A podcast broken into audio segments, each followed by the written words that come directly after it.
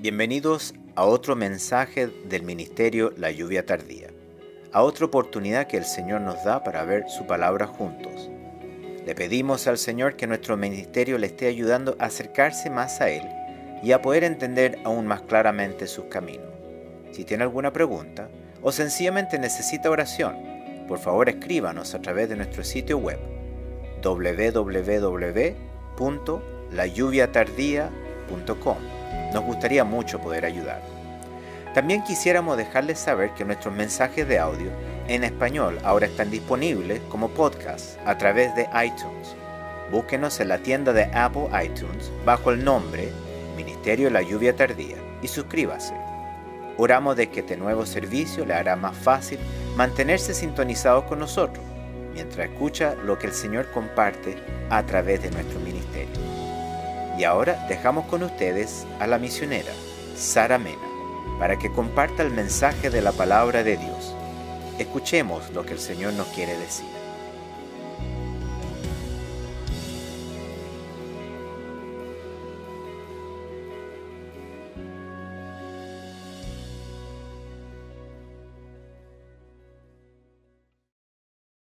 Que el Señor les bendiga. El tema que estaremos tratando hoy a través de la palabra es Casa Rebelde. Este es el título que el Señor le dio a su pueblo, porque aquí en esta parte de las escrituras, Él se expresa de su pueblo diciendo que ellos son casa rebelde y los destaca como tales. Y esta expresión de Él viene por el dolor y la molestia que le estaban causando porque grande tiene que haber sido su dolor para expresarse así de su casa, cuando más bien ésta debiera regocijar a su Dios, porque cuando nos referimos de nuestra casa, ésta debiera ser especial, pero no lo estaba haciendo. Porque al definir una casa, esta es donde viven un conjunto de personas que están de acuerdo, las cuales constituyen una familia, y en una familia debe prevalecer el amor y el respeto para que haya unidad. Pero al decir el Señor que esta casa es rebelde, y la rebeldía consiste en que esas personas se niegan a obedecer a la autoridad legítima que hay, que en este caso es Dios. Y cuando una familia o casa ha llegado a ese nivel de rebeldía es porque están en una desobediencia total. Son vidas que ya ni la disciplina, ni la enseñanza, ni el castigo las corrige. Así estaban en ese tiempo el pueblo de Israel, que era el pueblo de Dios. Qué doloroso tiene que haber sido para Dios que su pueblo en su desvarío hubiera llegado a ese punto de pecado, para que fuera esta clase de casa. Y en ese momento tan crítico estaba llamando Dios a su profeta Ezequiel para que colaborara en esta batalla tan difícil, porque lo quiere llevar al frente de esa batalla. Por eso el profeta dice, me dijo, hijo de hombre, ponte sobre tus pies y hablaré contigo. Al decirle así el Señor al profeta, hijo de hombre, ya Dios sabe como Dios que es, que el profeta es solo un hombre imperfecto, débil y limitado, que nada podrá hacer sin su poder, sin sus instrucciones, sus órdenes y guía, porque como hombre no podrá enfrentar esas vidas, sobre todo aquellas vidas que si no lo han respetado a él como Dios, mucho menos van a respetar a un hombre, porque más que seguro que van a tratar de arrasar con él. Por eso que lo prepara como un soldado que va a ir a la guerra. Cuando le dice, ponte sobre tus pies. Es como decirle lo mismo que le dijo a Josué. Mira que te mando que te esfuerces y seas valiente. No temas ni desmayes porque Jehová tu Dios estará contigo en donde quiera que vaya. Y ahí después de esto viene la tercera parte al decirle, y hablaré contigo la gran importancia que tiene su voz, que es su palabra, la cual es su voluntad. Y esta hay que saber escucharla y atentamente, porque en ella está la guía y la dirección de Dios. Todos sus consejos y todas sus advertencias, sobre todo las de peligro, que si no se les presta la debida atención te irá muy mal. Pero para que este soldado pueda tener éxito en esta batalla, tiene que tener una parte especial del poder de su máxima autoridad. Este soldado no puede ir así nomás, porque este soldado es solo un hombre, donde solamente existe una fuerza humana, la cual es imperfecta, es débil, ilimitada. Por eso mismo que él no puede ni siquiera hacer el intento de acercarse solo a esa multitud, porque lo destruirían en un instante. Por eso mismo que Dios en su perfección comienza a preparar con su poder al profeta. Y sobre esto el profeta dice, y luego que me habló, entró el Espíritu en mí y me afirmó sobre mis pies y oí al que me hablaba. Sin el poder del Espíritu Santo nada podremos hacer porque nuestros pies no podrán tener firmeza ante toda batalla que tengamos que enfrentar. Y si no oímos su palabra para recordar siempre su voluntad, actuando en su sabiduría y en su inteligencia, fracasaremos en toda excursión que hagamos. Porque su palabra es la espada que usa el Espíritu a través de nosotros para llegar al corazón de las vidas. Hemos venido diciendo una y otra vez que si el Espíritu no está en nosotros, empezando no somos salvos, porque la evidencia de la salvación es el Espíritu Santo en nosotros, el cual recibimos de Dios al obedecerle, demostrándolo con nuestra conversión. Y si hemos cumplido con esta parte, pero no lo hemos dejado que produzca de su fruto, no estamos preparados para ir a la guerra. Porque al no dejar que el Espíritu produzca su fruto, tampoco hemos podido recibir de Él sus dones que son tan esenciales en nuestro caminar con Él. Porque si no están todas estas cosas en nosotros, realmente somos vidas estériles. Y más todavía al tener que enfrentar toda clase de batalla en este mundo. Porque nada haremos como es debido. Y lo peor, que hasta las batallas más comunes las perderemos si no hay sabiduría, si no hay inteligencia espiritual, si no hay fe y si no hay discernimiento, es peor todavía. Porque este don del Espíritu nos revela la diferencia entre el justo y el malo, entre el que sirve a Dios y el que no le sirve. Y peor es si no hay sabiduría e inteligencia espiritual porque la sabiduría es el respeto a Dios y la inteligencia es saber apartarse del pecado.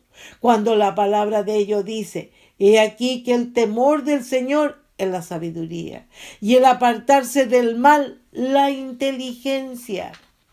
Y hoy en día, ante tanto pecado, violencia, contradicciones, hipocresía, degeneraciones que hay, como también tanta soberbia y rebeldía, por la incredulidad en Dios y dureza de corazón con Él, que es la falta de fe en Dios en el mundo, y también la falta de ese don de fe en su iglesia al no estar entregado a Él en sujeción y sometimiento a su autoridad para obedecerle.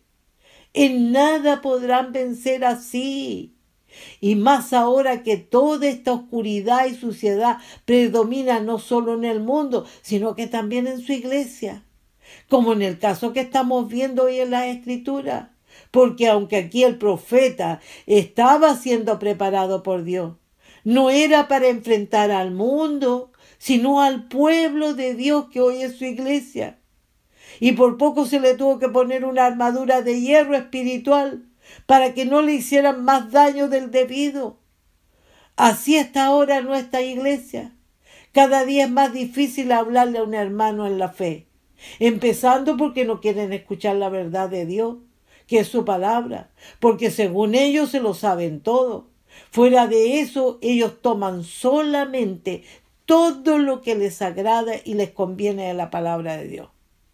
Por eso que todo en ello está basado en su propia opinión o según la versión que hayan escogido. y no en Dios. Y nadie los saca de ahí. Y por eso que la mayoría viven en una mixtura, que vivir la mitad en Dios y la mitad en el mundo. Porque han caído en la misma rebeldía que estaba Israel estando totalmente rebelde a aceptar la verdad de Dios completa, porque ya se habían acostumbrado a este proceder y les agradaba cada día más, al punto que la mayoría estaban totalmente empeñados en lo malo, no queriendo escuchar nada de Dios, tal cual como están muchos ahora. Por eso que el Señor le dice al profeta, Hijo de hombre, yo te envío a los hijos de Israel, a gentes rebeldes que se rebelaron contra mí. Ellos y sus padres se han rebelado contra mí hasta este mismo día. Yo pues te envío a hijos de duro rostro y de impedernido corazón, y les dirá, así ha dicho Jehová el Señor. ¿Acaso ellos escuchen? Pero si no escucharen, porque son una casa rebelde, siempre conocerán que hubo profeta entre ellos y tu hijo de hombre.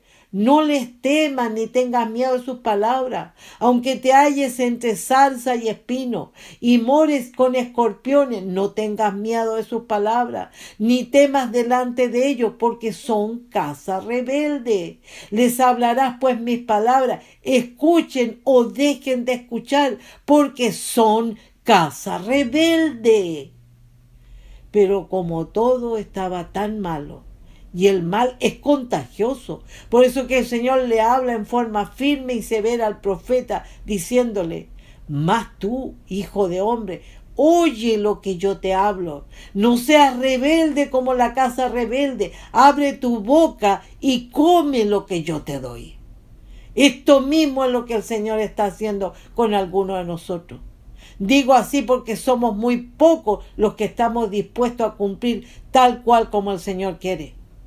Pero aquí, en el profeta, había firmeza en su fe y responsabilidad y lealtad a su Dios que amaba y servía, aunque el Señor lo estaba enviando a una dura misión y a enfrentar una dura y peligrosa batalla.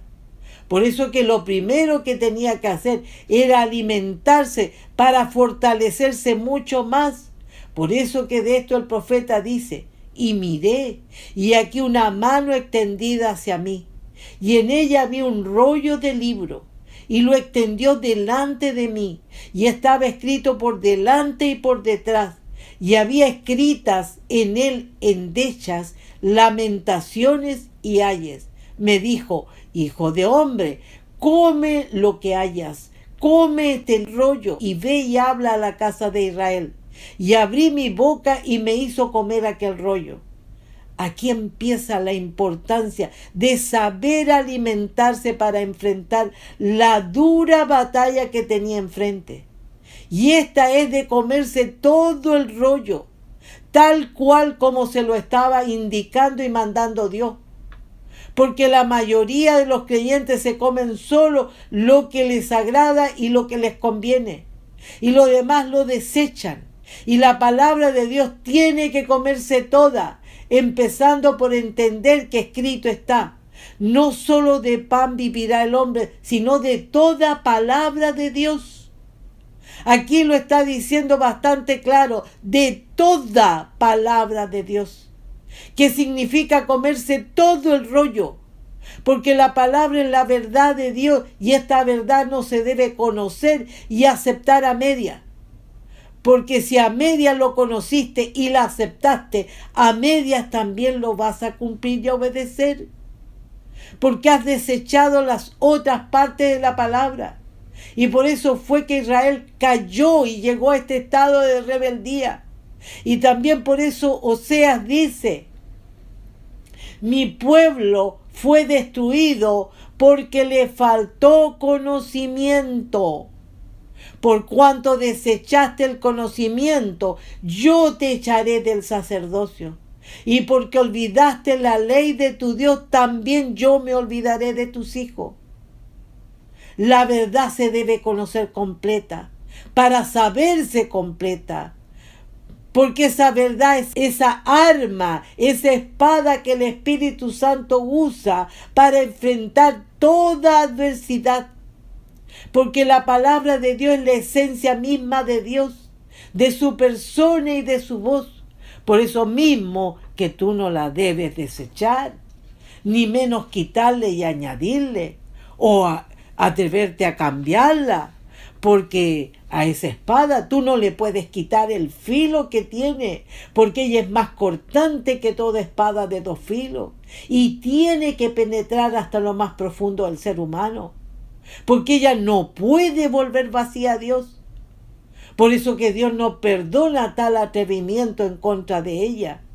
Por esto que al final el libro de Apocalipsis nos muestra que ella es la espada aguda que sale de la boca del fiel y verdadero, del verbo de Dios, del Dios todopoderoso, cuando venga en su juicio final, diciendo de esto el apóstol Juan. Entonces vi el cielo abierto y aquí un caballo blanco, y el que lo montaba se llamaba fiel y verdadero y con justicia juzga y pelea. Sus ojos eran como llama de fuego, y había en su cabeza muchas diademas, y tenía un nombre escrito que ninguno conocía, sino él mismo. Estaba vestido de una ropa teñida en sangre, y su nombre es el Verbo de Dios y los ejércitos celestiales, vestidos de lino finísimo, blanco y limpio, le seguían en caballos blancos. De su boca sale una espada aguda para herir con ellas a las naciones y él las regirá con vara de hierro, y él pisa el lagar del vino del furor y de la ira del Dios Todopoderoso, y en su vestidura y en su muslo tiene escrito este nombre, Rey de Reyes y Señor de Señores. Por todo esto yo digo, qué horrible final van a tener aquellos que ya se le ha hecho costumbre desechar la palabra de Dios al tomar solo lo que les agrada o les interesa de ella. ¿Podrán soportar al final el efecto del juicio de Dios a través de esa espada aguda? Por eso que es tan importante lo que estamos viendo en esta parte de las escrituras, cuando nos habla de este rollo que debemos comerlo completo, lo cual obedeció el profeta la orden de Dios al decir, y me dijo, Hijo de hombre, alimenta tu vientre y, llena tus entrañas de este rollo que yo te doy. Y lo comí, y fue en mi boca dulce como miel. ¿Es así la palabra para ti, sea cual sea? Aunque te hable de castigo, de arrepentimiento, de conversión, de disciplina, de pobreza y de pruebas, como también que te va a mandar a hablarle a tus hermanos que están en la peor de las rebeldías. Porque luego de esto, al profeta le dijo, Hijo de hombre, ve y entra a la casa de Israel y habla a ellos con mis palabras, porque no eres enviado a pueblo de habla profunda ni de lengua difícil, cuyas palabras no entiendas, y si a ellos te enviara, ellos te oirán mas la casa de Israel no te querrá oír, porque no me quieren oír a mí, porque toda la casa de Israel es dura de frente y obstinada de corazón. Y aquí yo he hecho tu rostro fuerte contra los rostros de ellos, y tu frente fuerte contra su frente, como diamante, más fuerte que pedernal he hecho tu frente. No los temas, ni tengas miedo delante de ellos, porque son casa rebelde. Y me dijo, Hijo de hombre, toma en tu corazón todas mis palabras que yo te hablaré. Y oye con tus oídos, y ve y entra a los cautivos, a los hijos de tu pueblo, y háblales y dile, así ha dicho Jehová el Señor. Escuchen o dejen de escuchar y me levantó el espíritu. Y oí detrás de mí una voz de gran estruendo que decía, bendita sea la gloria de Jehová desde su lugar, Oí también el sonido de las alas de los seres vivientes que se juntaban la una con la otra, y el sonido de las ruedas delante de ellos, y sonido de gran estruendo. Me levantó pues el espíritu y me tomó, y fui en amargura, en la indignación de mi espíritu, pero la mano de Jehová era fuerte sobre mí, y vine a los cautivos en Tel Aviv que moraban junto al río Quebar, y me senté donde ellos estaban, y allí permanecí siete días atónito entre ellos. Yo pregunto, ¿quién es el valiente que está preparado para todo esto? Porque todo lo que había que hablar y hacer había que cumplirlo tal como el Señor lo había dicho así como también dejarse totalmente ser llevado y guiado por el Espíritu Santo y mucha más responsabilidad puso Dios en el profeta y en todo siervo cuando dice, y aconteció que al cabo de los siete días vino a mí palabra de Jehová diciendo, Hijo de hombre, yo te he puesto por atalaya a la casa de Israel. Oirás pues tú la palabra de mi boca y los amonestarás de mi parte. Cuando yo dijere al impío, de cierto morirás y tú no le amonestares, ni le hablare para que el impío sea apercibido de su mal camino, a fin de que viva, el impío morirá por su maldad.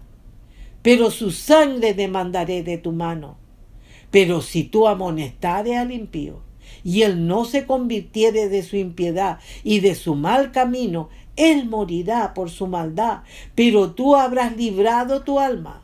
Si el justo se apartare de su justicia e hiciere maldad y pusiere yo tropiezo delante de él, él morirá, porque tú no le amonestaste. En su pecado morirá, y su justicia que había hecho no vendrán en memoria, pero su sangre demandaré de tu mano. Pero si al justo amonestares para que no peque, y no pecare, de cierto vivirá, porque fue amonestado, y tú habrás librado tu alma. Por todo esto yo te pregunto, ante todo lo que está aconteciendo, ¿estamos preparados como creyentes a comernos todo el rollo? ¿Estamos dispuestos a ayudar a los hermanos que andan en rebeldía para que con el conocimiento de su palabra y con la bondad del Señor en nosotros los podamos persuadir para que vuelvan a la verdad? Haciéndose vida esa palabra que nos ha dicho Hermano, si alguno de entre vosotros se ha extraviado de la verdad y alguno le hace volver, sepa que el que haga volver al pecador del error de su camino, salvará de muerte un alma y cubrirá multitud de pecados. Y la otra pregunta la hago a aquellos que son siervos ¿Estás consciente de la gran responsabilidad que hay en tu vida? ¿Estás cumpliendo como un verdadero atalaya? Ese centinela que está despierto día y noche para guardar al pueblo de Dios. ¿O eres como aquello de los cuales el Señor en su ira decía de los atalayas y de los pastores de Israel? Diciendo, sus atalayas son ciegos todos ellos ignorantes, todos ellos perros mudos, no pueden ladrar, soñolientos, echados, aman el dormir. Y esos perros comilones son insaciables, y los pastores mismos no saben entender. Todos ellos siguen sus propios caminos. Cada uno busca su propio provecho, cada uno por su lado. Venid, dicen, tomemos vino, embriaguémonos de sidra, y será el día de mañana como este, o mucho más excelente. Por esto, por todo esto les digo, es más que necesario que todos meditemos y reaccionemos antes que sea demasiado tarde. Y acabemos con toda nuestra rebeldía, esforzándonos y siendo valientes, todo lo que realmente amamos al Señor Jesucristo comiéndonos todo el rollo, y que este rollo no sea dulce como la miel, para obedecerle humildemente, para después ser usados por Dios para convencer, para salvar y para tener misericordia de todos los demás. Que el Señor les bendiga.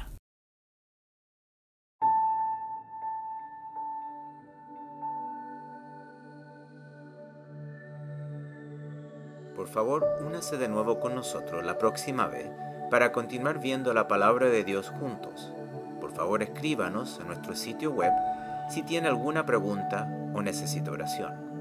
Nuestra dirección nuevamente es www.layuviatardía.com. El Ministerio La Lluvia Tardía es un ministerio financieramente autosuficiente, dedicado a compartir a Jesucristo y su verdad con todo el mundo. El Señor está cerca. Que Dios le bendiga.